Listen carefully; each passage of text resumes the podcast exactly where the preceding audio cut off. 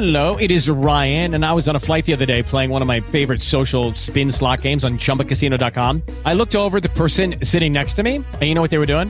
They were also playing Chumba Casino. Coincidence? I think not. Everybody's loving having fun with it. Chumba Casino's home to hundreds of casino-style games that you can play for free anytime, anywhere, even at thirty thousand feet. So sign up now at Chumba Casino dot com to claim your free welcome bonus. That's Chumba Casino dot com and live the Chumba life. No purchase necessary. V G W. Void where prohibited by law. See terms and conditions. eighteen plus. Blog Talk Radio.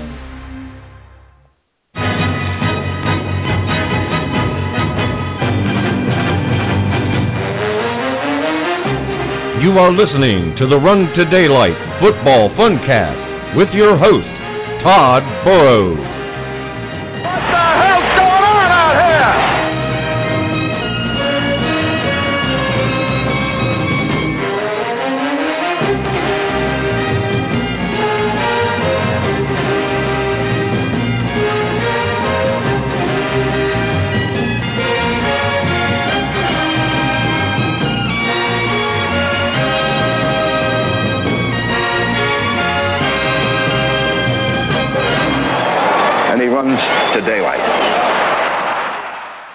Welcome to the latest installment of the Run to Daylight podcast. I'm your host, Todd Burrows.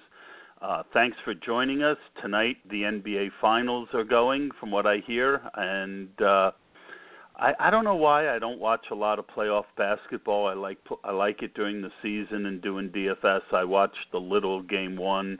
I saw that it seemed like Golden State was going to win, and I jumped back out.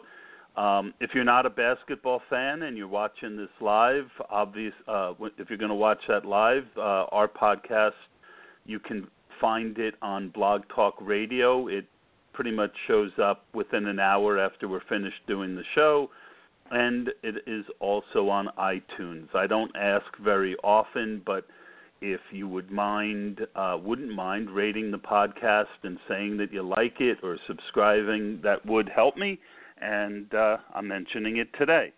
So we are um, going to have Mike Oliva on today, and he is one of the good guys that I've met on Twitter, very knowledgeable, and we're going to go a little bit through his history, and then we're going to uh, delve into some research that he has done on the third round. And without further ado, Mike, how you doing?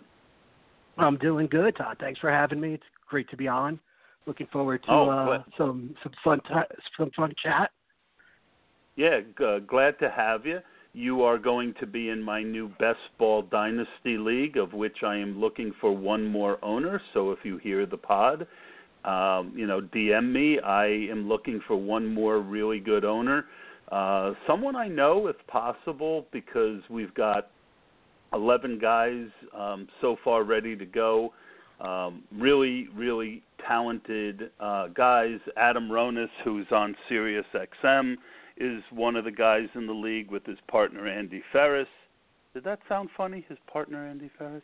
Uh, well, we won't we won't worry about that. But if you're interested in the league, that's great. Um, glad to have you, Mike. Um, just give us a little background. How old are you, and where did you grow up? So I'm thirty-eight, born and raised in New York City. Uh, lived in New Jersey for a little while, uh, and then you know lived around the East Coast for you know going to universities, did two master's degrees. So that was basically my upbringing, and then uh, moved out here to, to Logan, Utah, to uh, finish my P H D and teach. So it's a, a little fish out of water for me. Uh, I was very... going to say we'll, we'll we'll get to that, but I didn't know you were from the city. What part of the city? Um, I was born on the Upper East Side. So I mean, Upper West Side, and lived on the Upper East Side up, for a while. I used to work on the Upper West Side probably around the time you were born, if you're thirty-eight. Uh, no, I was there in the eighties, like mid-eighties. Yep. I was uh, I, I worked uh, I, I was a carpet installer in Hell, out of Hell's Kitchen, and then later I helped run a maid service up on uh, West eightieth. The Upper West Side was always one of my favorite um, parts of the city, and I still kind of miss Tower Records when I'm over by sixty-six and Broadway. Yeah, I remember that back in the day. Those those record stores, especially when I was a kid, was you know it was like a candy shop. You went in there, and it was was all this new stuff. It was so exciting, and it just doesn't exist anymore, sadly. No, it's uh, it's a different world. Um, oh, my yeah. wife actually grew up on West ninety-ninth Street. Oh wow! Yeah, I was um, I was north. I was up by Washington Heights growing up, um, and then near near Columbia I, Presbyterian. Yeah, and then when um, when I was older and came back from college, I lived on the uh, on the Upper West uh, the Upper East Side for a long time on around like eighty-sixth Street. Uh, so, you know, another very interesting neighborhood. That one, the Upper East Side in like the eighty-sixth range, is really kind of like a, a mid-twenties to mid-thirties area. Uh, a lot of bars, a lot of restaurants. It's it's a nice spot. I liked it. We used to call it the Yuppie Haven back in the eighties. It's where, you oh, know, yeah. the Upper West Side, you'd get the more eclectic types, and the Upper East Side, you would get like the bankers and the, you know, the Wall Street people. Um, all the people trying to, you know, more money conscious. It was uh, it was a little bit different. Uh, I was more of a West Side guy, but to each his own. But either way, I mean, going from uh, a childhood in New York and New Jersey out to Utah, it's got to be a little bit of a culture shock. Oh, it's a major culture shock. I mean, New York is so diverse, and everyone is so different. Everyone has such a different background, and and here, so many people are just, you know, they were born here. They've been here for generations. I mean, some of the people you meet, their their families founded some of these towns. Uh, so it's a very different atmosphere. Um, everyone here is very, uh, for lack Mormon. of a better word, kind of, well, very Mormon. very yeah, Mormon. It's very true. It's about eighty percent. Everyone out there is very Mormon. I go out there twice a year to Salt Lake City for the uh, outdoor retail show. And, uh, So, you know, I've been to Utah probably twice a year now for about ten years. Yeah, it's a, it's a great, it's a nice spot. It's, it just takes a little getting used to. Um, it's a lot more outdoorsy than New York. You know, people oh, are no very doubt. into hiking and camping and fishing and all all of that kind of stuff. Whereas, you know, in New York, it, that doesn't really happen. I mean, I've never gone camping, so you know, it's it's kind of a new experience to, to have people say, oh, do you want to I sell the spend stuff. a day outside? I actually sell camping stuff sometimes. And um, depending on what lines I'm carrying, I've sold camping stuff. And uh, I sell hiking gear now, like backpacks and stuff like that. Um, yeah, but I've never gone and no interest, you know, to each Yeah, none at all. It's just not uh, my thing. I have no desire. Yeah, we survived the urban jungle. I think, you know, we exactly. did our part. Central Park so, is about um, as roughing it as I get. Yeah, I mean, you know, I, I like you know I like camo, but I like the, the, the black camo they have out now. We sell these one, these backpacks that are like black camo. I call them urban camo. I, I, I think they're pretty cool. So, how long have you been playing fantasy football? So I actually started, I'd say probably ninety-eight, so almost twenty years now. Um, you, you know, just even started, though you're younger than me, you started a year before me. Really? Yeah. yeah I, I just got into it in a in a friend's league. I got an invite from a friend, and you know, it was just an instant addiction, uh, combining you know my two favorite things, which is basically you know football and statistics, and that was it. I was money. And money, and yeah, money. and, and the, the the money, the gambling component. That obviously is probably my third favorite thing. So. You know, that just kind of yeah, which is in. illegal in Utah. I know. Can't even get scratch-off lottery tickets here. People drive to Idaho. It's ridiculous. Are you serious? Mm-hmm. That I did not know. Yeah, the biggest thing uh, when you drive over the border, there's a gas station.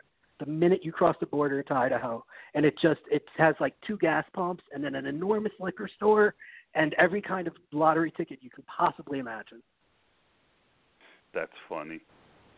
So. um Tell us a little bit about your fantasy journey and uh, take us, you know, kind of from ninety-eight to uh, what you tend to do a lot of now. So, I mean, it started, again, Friends League. You know, we, we just started with that. And, you know, over time we kind of built that into trying to make it more more challenging. We added the P P R element. We had made it two Q Bs. Um, you know, and that league really kind of, You know, I often say to people that you get into fantasy by, you know, one of two ways, just either immersing yourself in it or just getting into like one league and then just really falling in love with it. And that's kind of how it worked for me. Um, you know, that league opened it up and it was like, I wanted to do more and I wanted to learn more and I wanted to play in different formats. And so that's basically kind of how I started.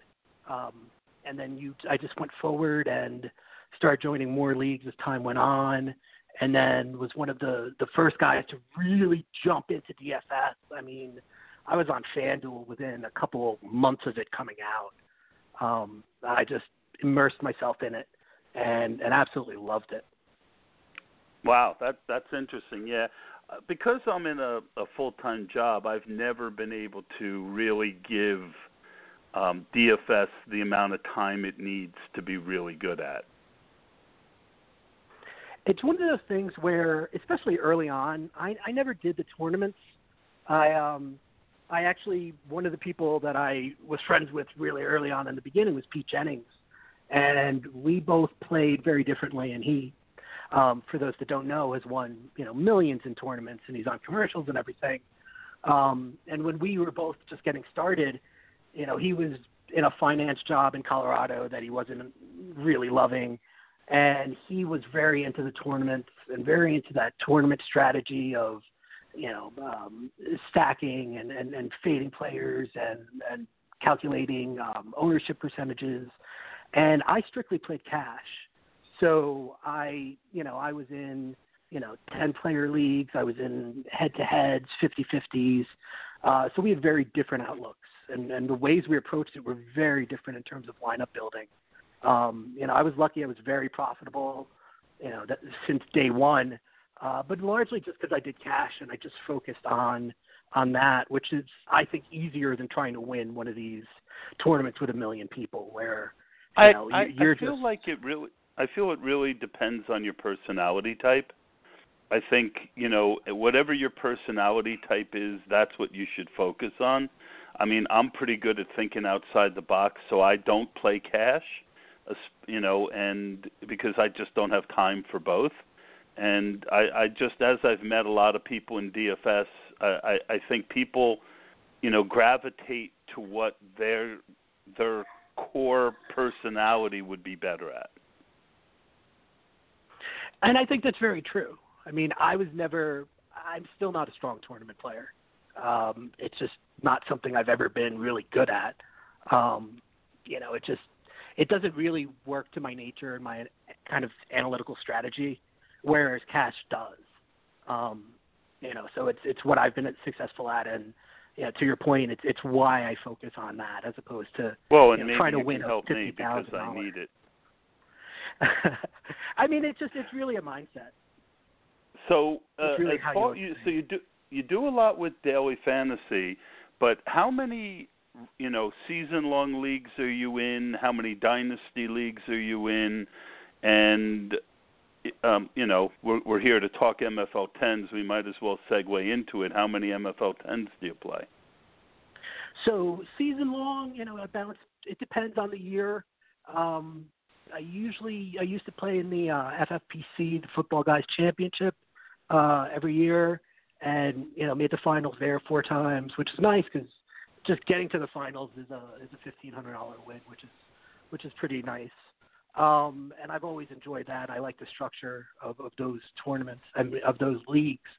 Um, typically, I'm in probably five to ten season long a year. Um, have not done the dynasty jump yet.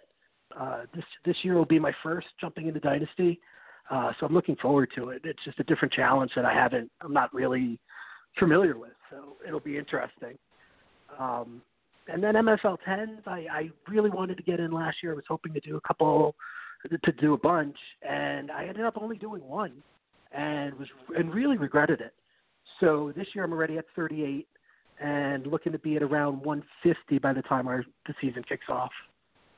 Wow, yeah, I did eighty-seven year one, one hundred fourteen last year, and um, I didn't even do any before the draft. This year I. I did um, like thirty-five before the draft. So I'll probably be right there with you around one fifty. And then, of course, I'm also doing the F F P C slow ones. And I've got one, two, three, four, five, six, seven, eight, nine, ten of those. And those are more expensive. I've got three seventy-sevens and the rest are thirty-fives, so it'll be interesting. Um, it is your first year doing M F L tens.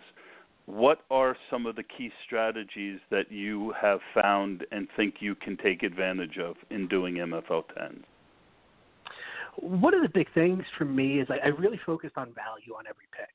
Uh, so, for example, you know, I use, uh, at, uh, you know, Fantasy A D H D's website uh, to, to look at, you know, who should be there, who's falling. And it's one of the things that I really try and, and do is kind of let the draft come to me. Um, you know, there are guys I'm not that high on, but, you know, if they slip four rounds, it, it's too much value to walk away from. Uh, so really, I just kind of focus on getting as much value out of every pick as, as possible. Yeah, I agree. I, I use RotoViz. I, I played around with uh, his, and I, I it, there was it seemed like there was a delay, and there was another website, um, Draft Sharks, that I played around with for F F P C, and it was like three rounds behind, and you know, I I'm, I just I just. That, you know, the RotoViz app, you know, once the league shows up, which typically is like twelve hours after you join, it's there. I, I love what uh, Fantasy A H D H has done. He's a he's a brilliant guy, and I love those. Uh, you know, you're a better numbers guy than me, so I could see why you would like that one better. Um, but the RotoViz app, to me, you know, besides getting great articles for thirty dollars a year, you get that app and a lot of others. And uh, that one, that one, and, and one of my key takeaways that I wrote about in my recent article on fine-tuning M F L tens is taking the time to make sure you're looking at whichever one of these ones it is, that you're looking at something. You know, last my first year, I, I took my time and I kind of ran into the running back apocalypse. The second year, I, I really didn't concentrate enough, and I was doing a ton of picks on my phone, and I, I feel like I've got much better teams going into this year because I'm taking my time. And I completely agree with that. I think that, I mean, it, it's compelling to, to find out that you've got a pick and, and, and you want to make it quick and you're excited, but I I, I think that's... And you don't want to hold people made. up. Yeah. But I, I think that's how mistakes are made. And, you know, a lot of times you, you're in a rush, you do it on your phone or whatever, and you pick somebody, and then you two picks later, some guy goes, and you're like, I didn't know that he was even still there. And, and, and that's really frustrating when, you know, when, especially one of the guys that you're high on is still there and you miss him because you're not paying attention. Yeah, because as good as my fantasy league dot com is, they their their tool – isn't for A D P and who shows up when it's your turn to pick, is based on like every draft that happened for the whole season as far as I can tell. And it's also includes rookie drafts and, and, and super flex drafts. So really, you know, if you're looking on your phone and you're trying to pick, I mean, I know I shouldn't have, but a lot of times last year I was picking while I was driving. I mean, how stupid is that? Um, so, I mean, not just from a, you know, you shouldn't text while you drive kind of thing, but just um, it was just stupid in general. So, um, you know, I, I got one complaint from a guy this year, you're taking too long to pick. And I'm like, sorry, bud. But, uh, you know, if I'm out working and, uh, you know, I don't want to pick until I have a chance to check my best ball app. Yeah, and I, I think that's that's smart. I mean, it's one thing to just draw out eight hours each time, but, you know, I'm usually pretty quick. Um, if I'm on my computer, I mean, I have the – there's a screen on My Fantasy League that, that tells you where you stand in all your on, in all your current drafts, you know, how many picks away you are and all of that. And, you know, I'll pre-draft if it's possible, but, you know, I, I have no problem waiting an hour or two to, to make a good pick as opposed to just, you know, grabbing someone. And, and to your point, the A D P that they use, it's just, it's not reliable. I mean, because of the rookie drafts and everything, you've got guys like uh, Kamara, go, you know, technically who should be in the eighth round, which, you know, shouldn't happen. Um, you know, like Corey Davis, I think his A D P is in like the forties. uh, which is not reflective of like an actual M F L ten. Well, and not only that, I mean, even his regular A D P that shows up on the Best Ball app, I think is too high. Uh, you know, look, I mean, he might be fine, but there's four or five other guys there that, you know, the rookie wide receiver thing, it's not as big as it used to be. It used to be that you never really counted on rookie wide receivers, and it was rare that they would have big seasons.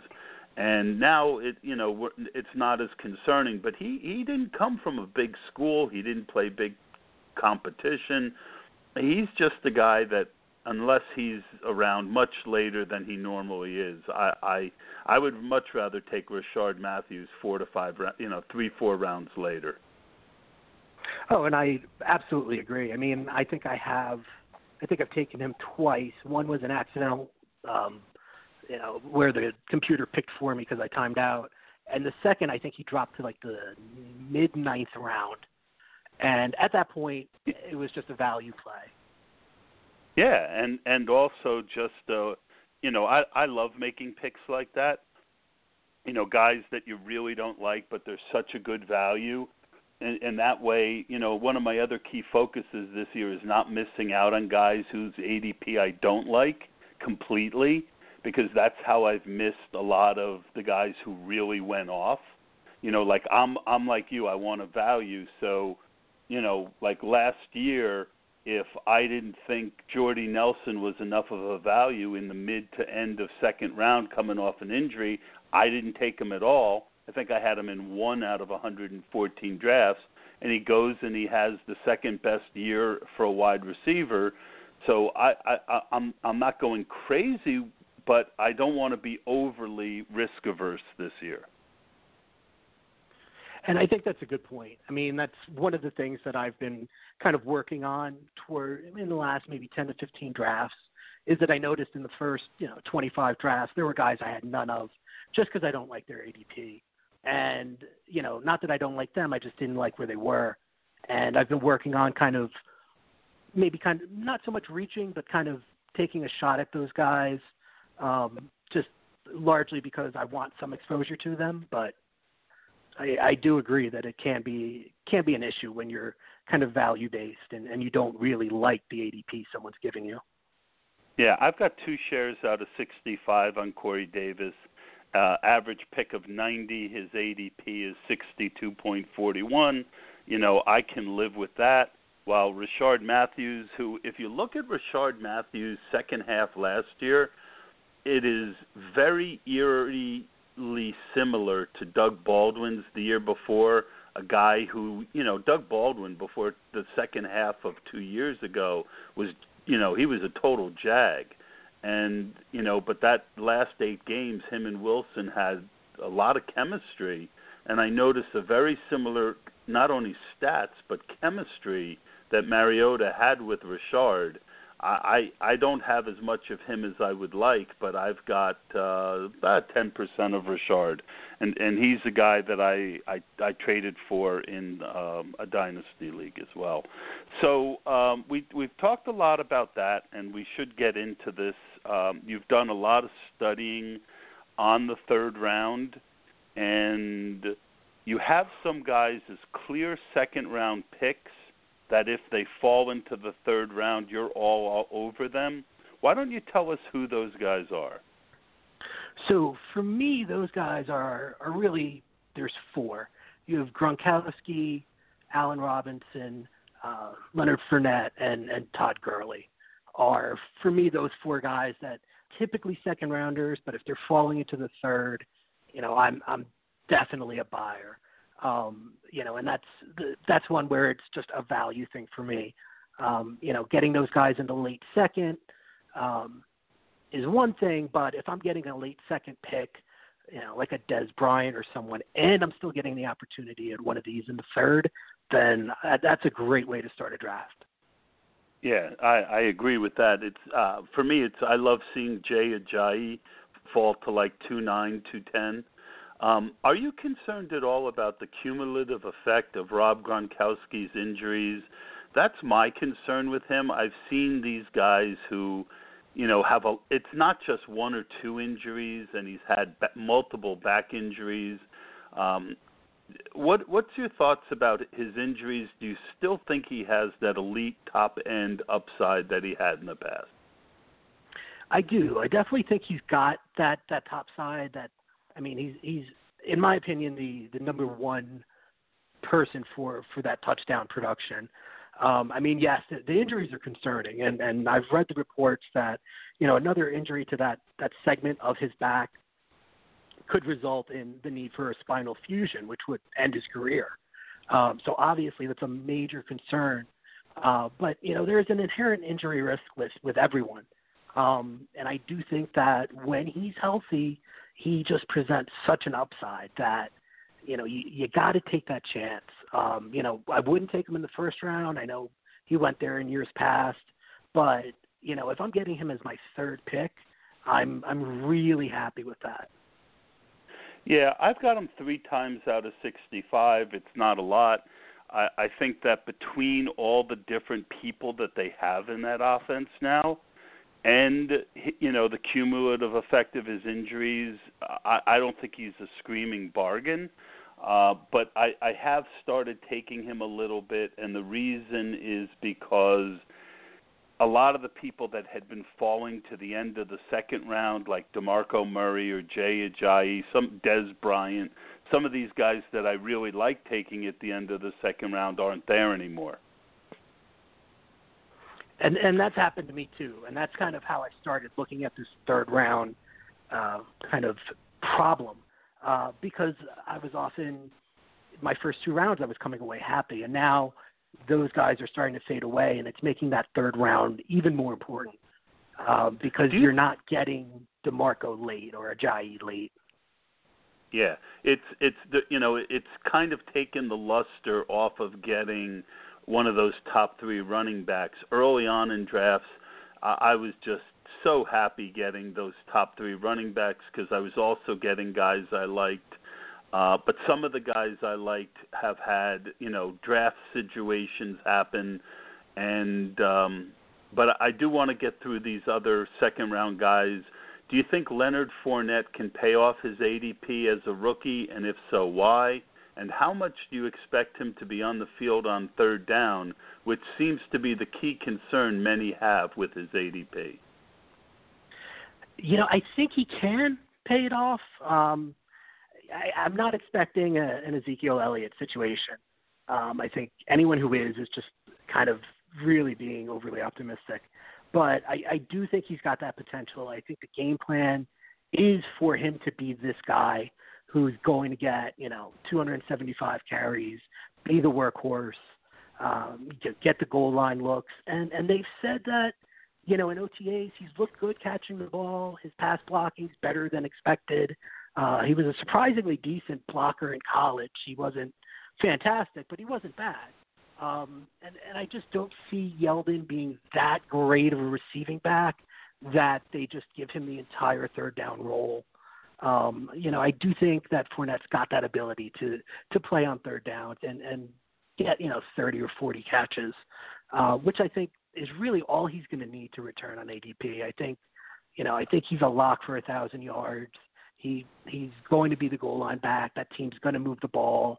Um, you know, I wouldn't be shocked if he got, you know, eight to ten touchdowns. Um, and just given the state of running backs right now, I think to, you know, a thousand yards, eight, nine touchdowns. That's that's good enough for an R B one. Yeah, I, uh, you know, I think you know my A D P for him is around three, three, three, four. That's when I start considering him. Um, I do think there's questions. There's no doubt that he's not going to be Zeke Elliott unless all the Dallas offensive linemen somehow end up in Jacksonville. um, but another guy that I uh, I do agree with you on, and I like a little bit more um, because there aren't as many questions about his workload, is Todd Gurley. I personally see a bounce-back year with Sean McVay there, away from the Jeff Fisher offense.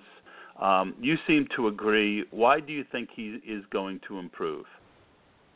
Um, I've got a couple reasons, and I've got a little hesitation. I mean, the Lance Dunbar seeing, and the fact that they really want to to turn Lance Dunbar into kind of what Chris Thompson is in Washington, that's a little concerning to me. Um, I think, you know, Gurley had something like thirty-ish, forty receptions last year. You know, if he starts coming off the field on third downs, especially for a team that's going to be trailing a lot, um, that's that's scary. But, you know, Gurley's talent is un, it's undeniable. Nobody has any doubts that he's talented, you know. And if you look at the yards before contact last year, you know, the, the league average was one point six. You know, Buffalo averaged two point nine, Tennessee at two point four, Atlanta two point one, Dallas at two. L A was at one point one. You know, I mean, he was getting hit within a yard of, of of receiving the ball. He just, he never had an opportunity to do anything. And those yards before contact go down further um, on outside runs. You know, L A just was, they just weren't getting him any room to do anything. He had people in his face the minute he received a handoff. And, you know, I, there's nothing you can do, no matter how talented you are. Um, and I think a new offense, a new scheme will will benefit him. One thing that's interesting to me there is they're not just automatically, it seems, giving Jared Goff. I'm starting to hear that Sean Mannion, who I liked a lot last year, and who I was, I, I, you know, on Twitter a few times, they said, why is Case Keenum starting and Sean Mannion isn't? And it, it's just another failure, I think, of Jeff Fisher. I mean, Sean Mannion, he, he's got a good arm. He's got good size. Um, you know, I know they spent a ton of draft capital on Goff, but if he's not ready, I think Sean Mannion um, is going to get a chance to play. And if that's the case, I like that whole offense better. And I think Sean McVay is a better offensive play caller. And, you know, I, I, I think that even if Lance Dunbar is the third down back, I, I, it doesn't take a lot to get two to three catches a game. Even if you're playing, you know, two downs, I, I think they're smart enough to get Gurley in the open spaces, and he's going to get two hundred fifty carries. Out of these guys with questions in this area, he's one that I personally like. The, the last guy on your second round list that I'm actually seeing in the third round almost every draft now is Allen Robinson. And he's someone I was high on early, and, and, and then I've read some things about other people. And, um, you know, what are your thoughts on Allen Robinson? I mean, I look at him really in tandem with Bortles. Um, I'm I'm high on, relatively high on both. I think I have Bortles out of thirty-eight teams. I've got Bortles on, on ten of them right now. Um, he's basically one of the guys I look to as a Q B two behind a, a legitimate Q B if I'm taking, uh, you know, an, an Andrew Luck or somebody, or, you know, Kirk Cousins, whoever I end up taking. Uh, Bortles tends to be there late. And, and really Bortles, you know, in two thousand fifteen, you know, he was all about the deep passes. He was fifth in passer rating and sixth in accuracy. And last year he dropped to twenty-seventh in both categories. And and that was a huge knock on Robinson. Um, you know, in two thousand fifteen, uh, Robinson had six hundred seventy-two yards on passes over twenty yards. And last year he had one hundred eight. And, and that's why you saw that drop in numbers. And, you know, he, he looked a little lazy sometimes. He got stuck in coverage. But if they can get that deep ball working again, you know, I, I see him being much closer to the, the – thirteen hundred yard, twelve touchdown guy he was in fifteen compared to, to last year where he just, you know, just withered away. And the the new coaching staff, the last two games, they they worked on getting him and moving around the formation. You know, he had about two hundred yards in the last two games. So, you know, there there is hope. Yeah, normally I don't like using the last two games of a season as a judge. You know, I mentioned Rishard and Baldwin. What got me on both those guys was the fact that it was an eight-game sample. But I think this is an unusual circumstance, like you said, because there is a coaching change. Also, I think they're going to put Bortles in a better position. Tom Coughlin had a lot of success with Eli. You know, I mean, if you look back at Eli's early stats, I mean, they were awful. You know, the only thing he was really good at early in his career was late in games. And, you know, they they ended up um, getting him in a lot of play action situations. So drafting Fournette, I think you and I talked about this off off uh, off the pod. I said that, you know, one of the things I think is with that Fournette is going to make Robinson a better player. And I own about fourteen percent on Robinson and about ten percent on Bortles. And I, I think those are good ranges for, for me to be with both of them. So that really finishes up the um, the second round guys who, if they fall into the third round, you'd be interested. The last thing I'm going to look at, I just want a real quick look at Robinson's recent, because um, I, I, like I mentioned, I have seen him going late. Right now he's got an A D P of twenty-six. So on average, he is falling into that range. He only has a standard deviation of four. So he's going between twenty-two and thirty in pretty much every draft. And I love that call for him in the early third. I think he – all these guys have questions pretty much, but he is a guy that I feel pretty good about. And I think you agree, correct? Oh, absolutely. I, I really think it's a bounce-back year. And, you know, as you said, compared to the other guys in this area, um, I just think the, the upside far outweighs the, the risk. Brandon Cooks is someone I've gone back and forth on. We're we're we're now into the um, the full third round guys, the guys that are almost always there in the third round. Brandon Cooks, as I mentioned, is someone I've gone back and forth on. What are your thoughts on him?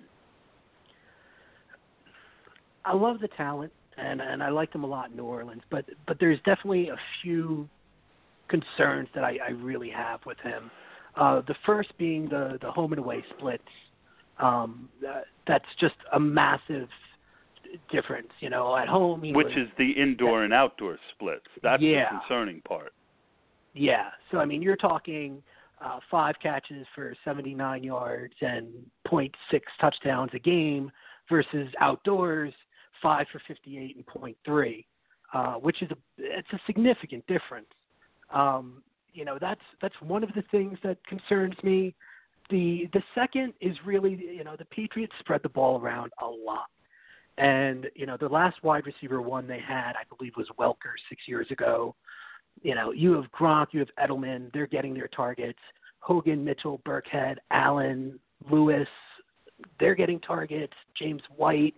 I mean, if you look at target distribution for last year, Edelman had one fifty-eight, Bennett seventy-three, Hogan fifty-seven, White eighty-six, Gronk only thirty-eight. That's going up.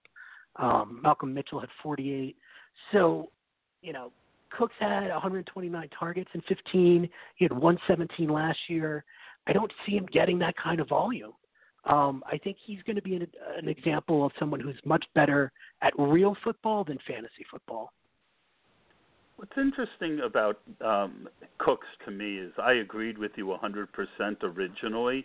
I mentioned I went back and forth.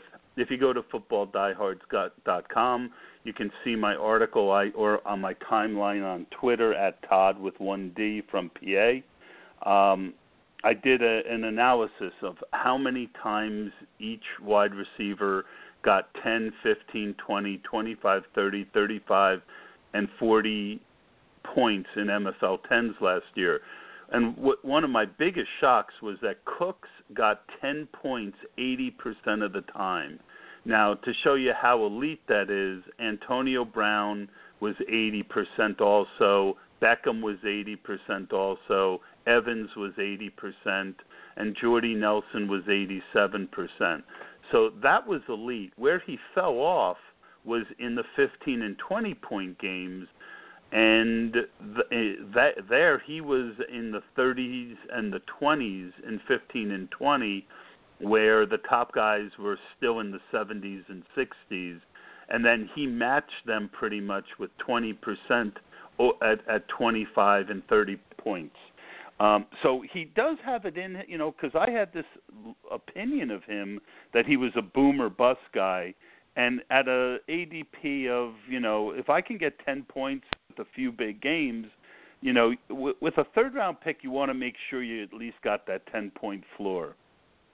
So that kind of turned my mind around, and just also the fact that Brady just, you know, the fact that there's so many options opens up those deep passes for him with Brady. So I, I still don't have a lot. I will be underweight on him, but I just wanted to share my uh, my uh, my thoughts on that. And I do kind of agree. I actually agree with the whole thing. I'll be underweight as well.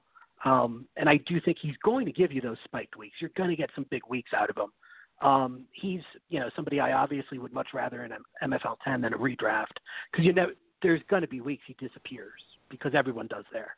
Um, with the exception of Edelman and Gronk, you know, nobody's going to be a, a weekly plug and play that you can comfortably just relax with. Um, you know, I, I kind of see him as being kind of a, a supersized Chris Hogan. You know, last year Hogan had thirty-eight for six eighty with a few big games, and I kind of see, you know, Cooks being like that, but just better. I wouldn't. I'd be shocked to find his to see his line above anything like, you know, sixty catches for maybe a thousand yards and like seven T Ds. Um, I just don't think he's going to have that monster season that that people are dreaming of. Like he's this reincarnation of Randy Moss, and he's going to burst down the seams for twenty-two touchdowns. It's just I, I just don't see that happening. Yeah, I, I see that as unlikely, but um, you know, as we go through these guys, and the reason you did this research, they all have questions. So uh, I'm currently only at three percent ownership on him. I'd like to get that up closer to ten percent. Uh, the next guy we're going to discuss is a guy that I've already mentioned a couple times that I was a big fan of, and I just have not been getting him in drafts this year. He's going earlier than, than you know, it always seems like if I'm picking twenty-fifth, he's gone at twenty-third. Three, and that's Doug Baldwin. He is, you know, I, I think the perception is he is the safest option of the group. And, um, you know, do you feel the same way that he's the safest out of all these guys? Oh, by far. I mean, he's the guy that I'd say in my first fifteen drafts, he was my third round pick something like eight times. Um, you know, early on, I'm thinking maybe March, he was, you could get him early, sometimes mid third round. And I just think that's ridiculous. I mean, for me, he's my wide receiver eight in my rankings. Um, he was six overall in fifteen, nine overall last year. Um, you know, he's got a weekly floor. You were talking about getting that ten points. You know, last year he had fourteen games with four or more catches, uh, ten games with more than fifty yards. You know, and then in terms of spike weeks, he had four games of twenty points or more, three games or third of thirty points or more. Um, you know, in that two thousand fifteen run, I believe he had six games out of eight with over twenty points. You know, he, he gives you safety. He, he's going to get you four or five catches, fifty or sixty yards every single game. And he's also going to blow up and give you those one hundred forty-yard, two-touchdown monster games sometimes. And you know, there's he, he hasn't missed a game in, in years. He's just he, there, there's really no negatives that I can think of with him, and you know he's got the chemistry with Wilson. And considering everybody else and all the, the warts and concerns we have, for me in the third round, you, you don't get safer. Yeah, it's really shocking to me how little of him I have. I mean, I own him in every dynasty league, but I only have him in two of sixty-five leagues. I missed out on him in the third round back when he was available there. And, you know, I, I, I find it's a phenomenon when I'm used to getting a guy as a, a huge bargain. You know, last year I, he was one of my top-owned wide receivers, and I probably had close to twenty, you know, twenty-five to thirty percent of them in M F L tens in the fourth and fifth round. I find that sometimes I'm a, a reticent you know, to pay the higher price. And and that's a weakness in my game that I'm going to continue to work at overcoming. Um, the next guy on our list is Lamar Miller. Um, you seem to be down on him. What do you think his A D P should be? My thought is even, you know, if he's, he was one of those guys who was so banged up all last year, um, and he really didn't have the big games, but he was very, very consistent Um, at ten points, but um, when it came to, the, you know, he just didn't have any of the big runs he had had in Miami. What are your thoughts on him, and where do you think he, he should be going? I, you know, I'd be a buyer in the fourth round, um, maybe late, late third. Uh, I've got him in, I think, three or four leagues, you know, so I'm not, I'm not against it, but the A D P, ha- the price has to be right. Um, you know, I just, I, I don't have a lot of faith in that offense. Um, he was, he really didn't impress me in what I saw last year. Um, you know, he took what was given, but he didn't really break anything. Um, you know, the, the numbers weren't as good as they could have been. You know, two hundred sixty-eight carries for one thousand seventy-three yards and five T Ds. You know, he wasn't really doing much scoring-wise. And there is the concern that D'Onta Foreman's going to get some of those goal-line carries, which would devalue him even more. Um, and they've also said that, you know, the two hundred sixty-eight carries were too much. They want to tone that down. They felt they overused him early on and wore him down. So, I mean, if we're talking about him getting two hundred twenty carries and, you know, forty catches, I have a hard time seeing him turn that into a, a third-round output. Yep, I, uh, I I I owned ten percent of him last year. He was one of my most owned guys, and that offensive line underperformed. The quarterback was awful, and uh, it, it was not a good situation. Um, I've got him at ten percent. I think I'm fine with that. Um, A D P, I'm a little I'm a little underweight on his A D P, but uh, you know, a lot of that was before they had Foreman. So the next guy is someone that you're very high on. Uh, it, it appears, Demaryius Thomas. What, what's your take on Demaryius? Well, I just want to one last thing with Lamar Miller. Um, you know, I think if Watson takes over that that Q B role and plays well, his mobility, his strong arm could open it up for him, but I just I, I don't think Tom Savage is the answer for him. So I, no, I do think I, I that that's agree. something to be aware of. You know, if Watson uh, gets I, that job. Oh, sorry. I was just going to say, if Watson, if Watson gets that job, I do think that that it raises my expectations for, for Miller. Um, I think he'll thrive more, but with Savage as the quarterback, I don't I, I don't see him being significantly better than last year. Yeah, I, I, I, I think it. I think it's you know, look, coaches say what they say, right? But I, I have to believe in his heart, Bill O'Brien is saying, "I want Watson to win this job." We know what Tom Savage is. He's been here three years. He didn't play all that well. I mean, his stats weren't much better than Broski Osweiler's were, and you know, I, I think that if Watson plays well.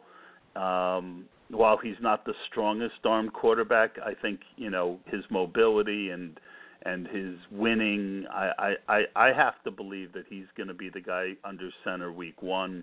I know that's still not a popular take, and that's why I'm a little higher on both Hopkins, Fuller, and Miller than some people are.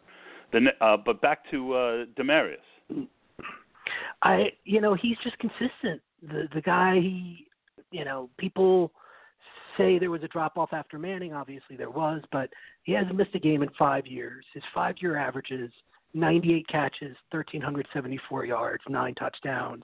You know, last year was his down year dealing with two inexperienced quarterbacks, and he still had ninety for one thousand eighty-three and five T Ds. Um, you know, the coaching staff's been talking about getting him to dominate games more uh, from beginning to end.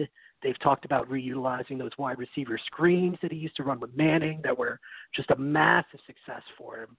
Um, you know, I think he's a good bet for, you know, another ninety to one hundred catches, eleven to twelve hundred yards, eight T D kind of a season. Um, you know, injury risk with him is about as low as you can find. Um, I just think that the, the consistency, the floor, and the upside are all there. The one th- reason I don't have much D T is it, I, I'm not against him, but I'm going to read to you a little bit of the information from my article on wide receivers. Um, Demaryius had uh, a, a, an elite eighty percent. We talked about all the people who had eighty percent ten-point weeks. Um, he had fifty-three percent, which is also it, it's not elite, but it's solid second level.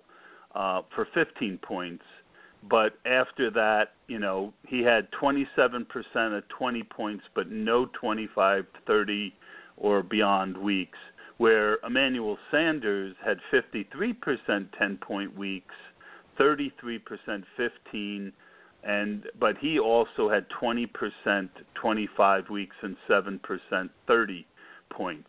Demarius was the seventeenth best point per game wide receiver last year. He's being drafted as the fifteenth, and Sanders was the eighteenth last year. It's funny that they're they're right next to each other, but he's being drafted as the twenty-sixth wide receiver off the board. So t- what I end up doing a lot of times is passing on D T and taking Sanders later because I think it's a better value.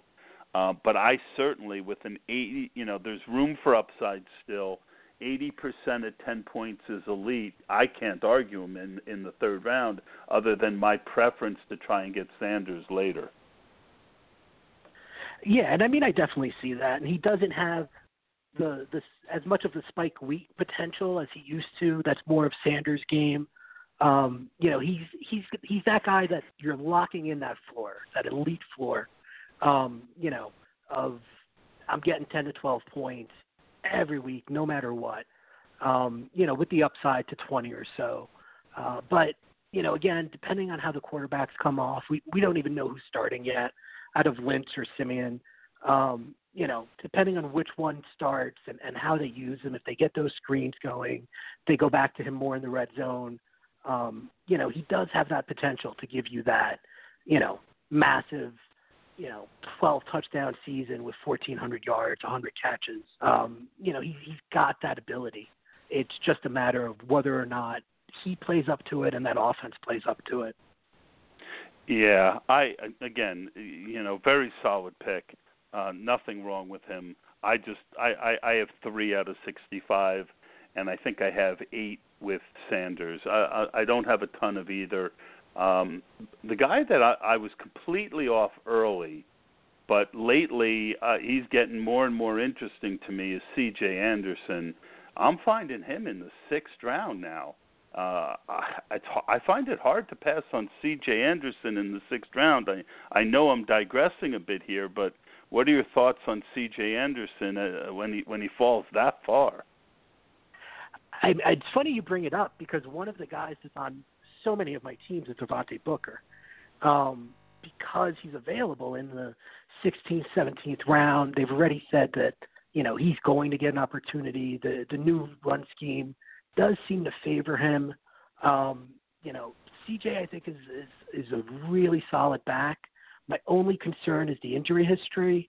You know, it, it's he does get banged up. Um, he can look ineffective, but at other times he looks unstoppable. So, I mean, he's a weird those, guy. He is. He's one of those guys. You watch a game and you're just like, I don't understand how this is an N F L running back. And then two games later, he's ripping through holes with this burst.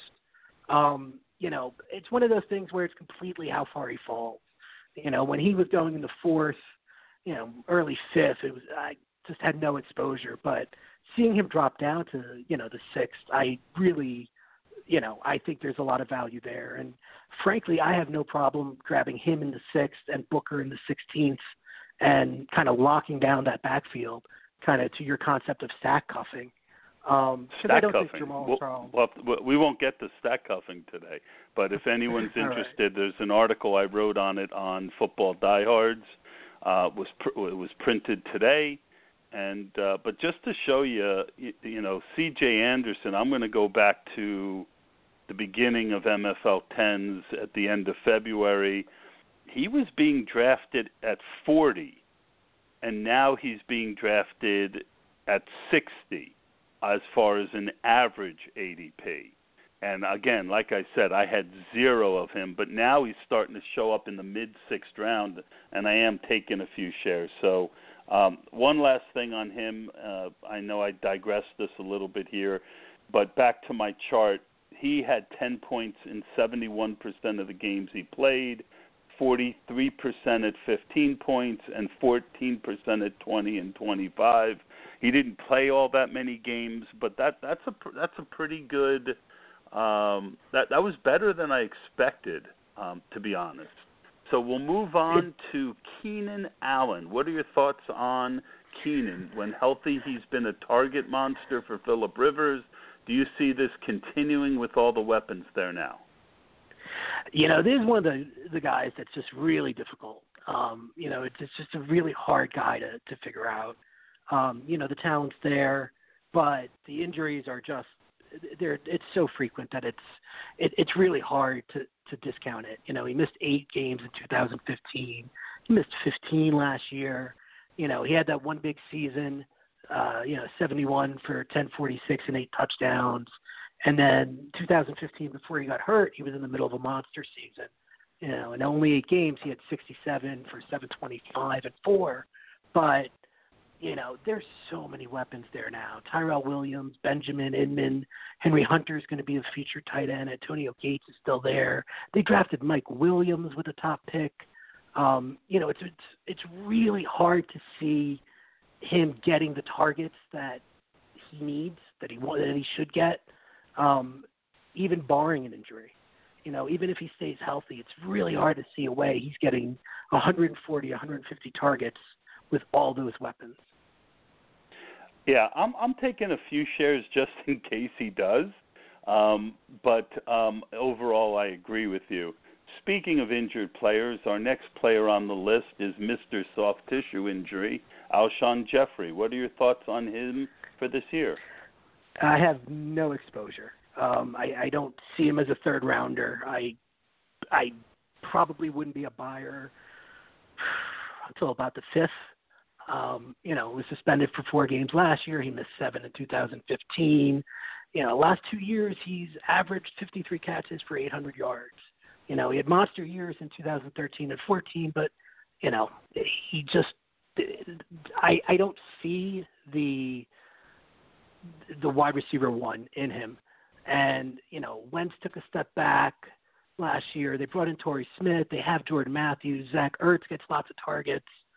You know, I, I just don't – I can't see him as a wide receiver one, and that's that's where he's being taken, and I just – I don't see it happening. I have I have a I have about seven percent at an A D P at the end, very end of the third round. Um, again, one of those guys who has the talent to be a top twelve wide receiver. Uh, I agree with most of what you said, but he's one of those guys again because all these guys have questions. I don't want to just wake up, you know, November fifteenth and have one of the ones that I have zero shares of be the guy who's, you know, fifth in the league in scoring. So I, I've got a little bit of Jeffrey, um, but again, he's a hard guy for me to take. The next guy is really one of the hardest guys for me to take. Um, I didn't like his tape. Now, I admit I'm not as much of a college tape guy as some people, and it's not like I watched every game, but Christian McCaffrey just, you know, he's got so many great qualities, but I didn't love a lot of his tape and his size. I wonder how it's going to transfer. And when you're drafting a guy in the third round, you know, you're you're you're you're not just you're not drafting a third down back. You're drafting a guy that you're expecting to get about one hundred fifty carries. Uh, I'm interested to hear your thoughts on Christian McCaffrey. Uh, you know, talent-wise, I, I really see him as being possibly a better version of Reggie Bush. I, I think he's got tremendous talent. Um, my concern is how is he going to be utilized? So Carolina's last in the league in terms of throwing to running backs. Cam Newton would rather run and check it down. So, you know, last year they only targeted running backs seventy times for forty-four receptions. You know, that's got to change in a huge way for McCaffrey to return value. He's got to get sixty to seventy catches to, to even come close to a third-round A D P. Um, and along with carries, he needs about one hundred fifty carries, as you said. And Jonathan Stewart is still there. The last two years, he's had two hundred forty-eight and two hundred eighteen carries, and he does the goal line work. So, you know, I'm trying to figure out where McCaffrey's touches are going to come from. And, you know, how is that offense really going to completely change to foster McCaffrey? Because it's going to have to. Because the status quo of how they ran last year just isn't going to sustain him at a third-round A D P. Yeah, I was drafting him early uh, before the draft some. I own uh, nine percent at an average pick of fifty-three. So, you know, that's fifth round, um, where I was very comfortable taking him. Uh, third, you know, he, he got that late push of uh, adrenaline on A D P, and even though he went to Carolina, where most people agreed he it wasn't a great landing spot for him, his A D P really, I'm going to take a quick look at him, uh, you know, since the draft, and let's see where he was. I just, if, just bear with me one second. I'm going to change the date here to four twenty-five. So, yeah, he, since the draft, his A D P has gone up. I mean, he was around thirty-six, and now he's around thirty-two. And it's just a, a, a tough pill for me to swallow, especially I'll skip to Joe Mixon because he's on the sheet. He's a couple down. I just think that Joe Mixon, I liked, A, I liked his tape a little bit better. Uh, and, again, with the big caveat, I'm not a, a huge tape guy, but I, I'm, I'm going to trust my own eyes. And, um, I mean, I have some concerns that Hill and Bernard are still there. But if I'm sitting there looking at Mixon and McCaffrey, which I was in an F F P C draft recently when I wanted to take a running back, I took Mixon. So I'm interested in your take overall on Mixon and how you feel about him versus, say, a McCaffrey or even a Crowell, who's not a third-round pick, but you can get in the fourth. Um, I, I agree with Mixon over McCaffrey. I, I love Mixon. I mean, he's got his off-field issues, and that's, you know, for other people to discuss. But in terms of pure football talent, you know, the guy's ridiculous. He's six one, two twenty-eight. He runs a four four three. Um, he's a great receiver. Um, I think great it was great hand, standout pass protection. Uh, P F F College charted him with just one Q B hurried allowed on forty-eight blocking snaps. I mean, so you know we can step in and be a third down back already. Um, you know, Jeremy Hill, I think we've seen all we need to out of him. Gio Bernard still not even healthy from the offseason, from the surgery. Um, you know, I think Mixon can step in and be a three down back from week one. Um, I think he can do it all, run between the tackles, get make catches, uh, get outside in space. I, I just I don't see any flaws in his game. And I think if any running rookie any rookie running back is going to be a top ten guy, I actually think Mixon has a better shot of doing it in P P R than Fournette, and certainly ahead of McCaffrey. Yeah, I... You're going to be jealous. I have ten, oh, ten point seven seven percent exposure to him at an average pick of sixty-seven. So yeah, I was getting fantastic. Him. uh, yeah, that's one of my, my equity on him is a three, which is is is really high um, for this RotoViz best ball app. Um, yeah, so uh, again, it, uh, I have a hard time sometimes to continue to buy guys as their A D P goes up. Um, but when we look at all the guys here, Mixon is certainly someone I'm going to keep taking. Um, the next two people we'll talk about are, and I think they're the last two on our list. Yep, there's Aaron Rodgers and his wide receiver, uh, Devontae Adams. You know, I don't know that anyone has anything negative to say about Aaron Rodgers other than perhaps Olivia Munn at this point. But the only concern I have with him is just the fact of taking a quarterback so often, so early. Um, what are your thoughts on Rodgers in the third round? And then let's t- and then also talk about Devontae Adams, who's one of my favorite guys in this area. Uh, it's it's funny you mention them together. I'm looking at my you know, most owned players. Uh, I have Rodgers in eight out of thirty-eight leagues. And I have Devontae in seven. Um, I am I, I love Rodgers, you know, and depending on how the third round shakes out, I have no problem taking him there. Um, if Baldwin and Devontae and um, Demaryius Thomas are gone, I'm, I'm very open to taking Rodgers. Uh, he gives you that Q B one. It the opportunity cost, yes, you can factor it in, but you know, if it comes down to Rodgers or Sammy Watkins or Keenan Allen, I'm comfortable taking that, that Q B one and, and not having to think about it. Um, you know, and the other good thing, and, and one of the things I do with Rodgers is I'll only take two Q Bs. You know, if I have Aaron Rodgers, I'll take a late second Q B you know, a Carson Palmer type, and, and I'm done with the position. Um, you know, it it just frees up a lot of space.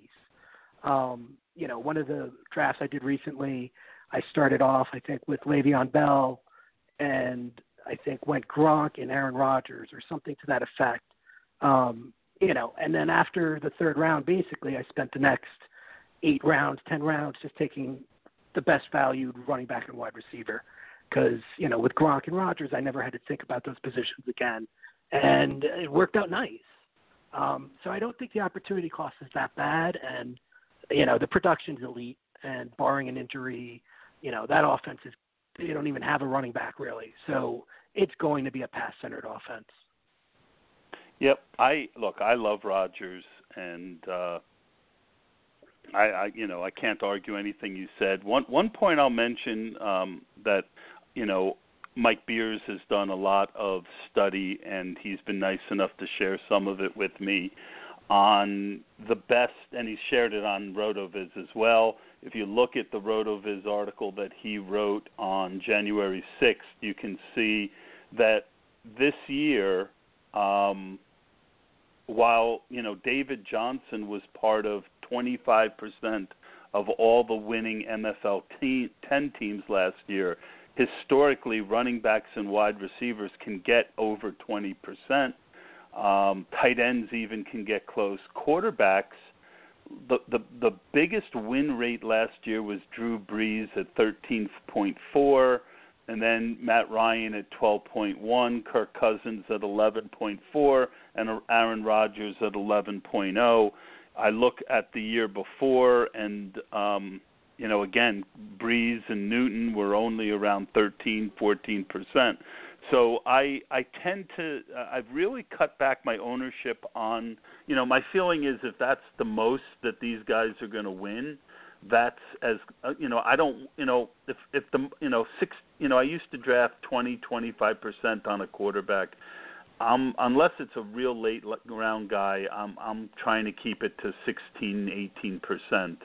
Um, You know, um, and my guy's kind of Russell Wilson this year. Uh, we talked about uh, Baldwin earlier. I think one of the hidden values on everyone on that team is just how hurt Russell Wilson was um, for most of the early part of last year. So I, I figured I would mention that for the people who are out there listening. But, you know, much Aaron Rodgers love for me as well.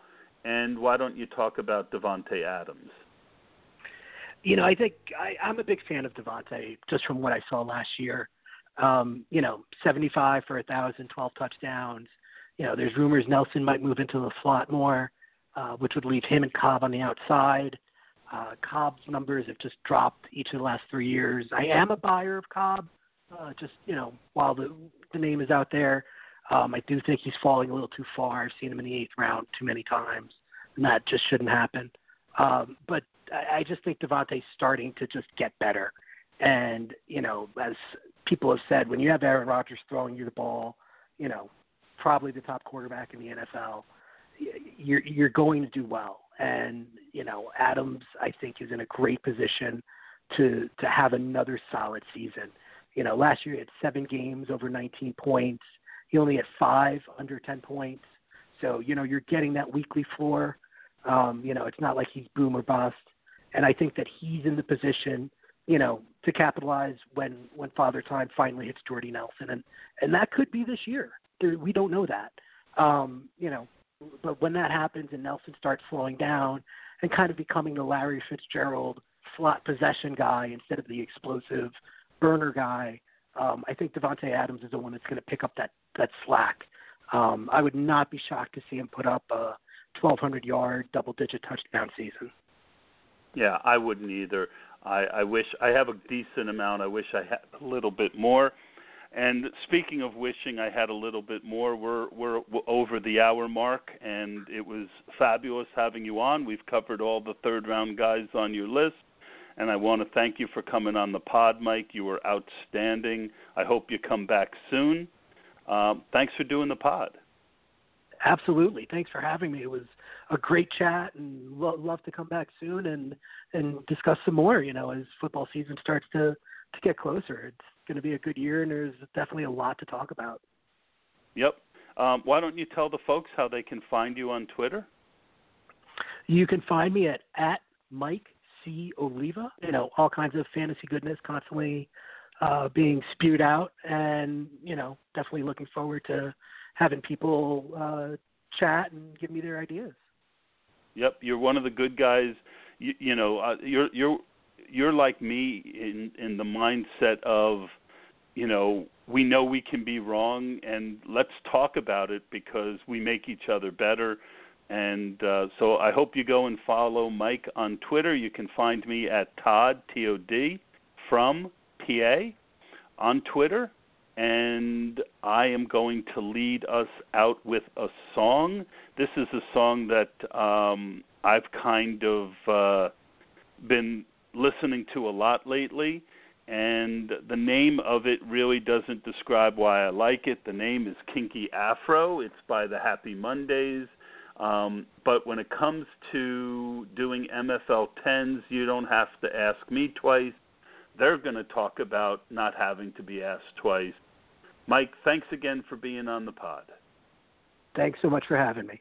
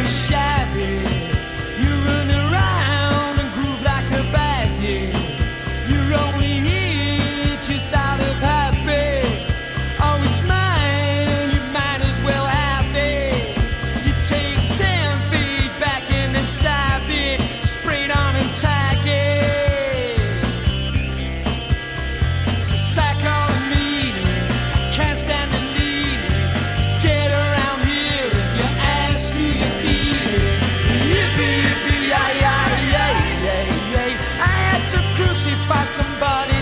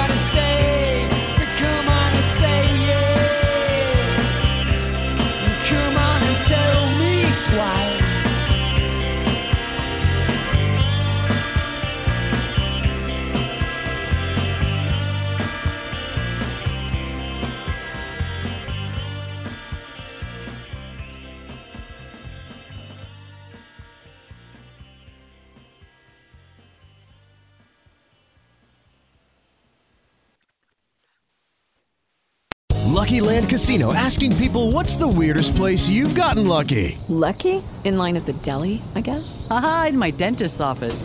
More than once, actually. Do I have to say? Yes, you do. In the car before my kids' P T A meeting. Really? Yes. Excuse me, what's the weirdest place you've gotten lucky? I never win and tell. Well, there you have it. You can get lucky anywhere, playing at Lucky Land Slots dot com. Play for free right now. Are you feeling lucky? No purchase necessary. Void where prohibited by law. eighteen plus. Terms and conditions apply. See website for details.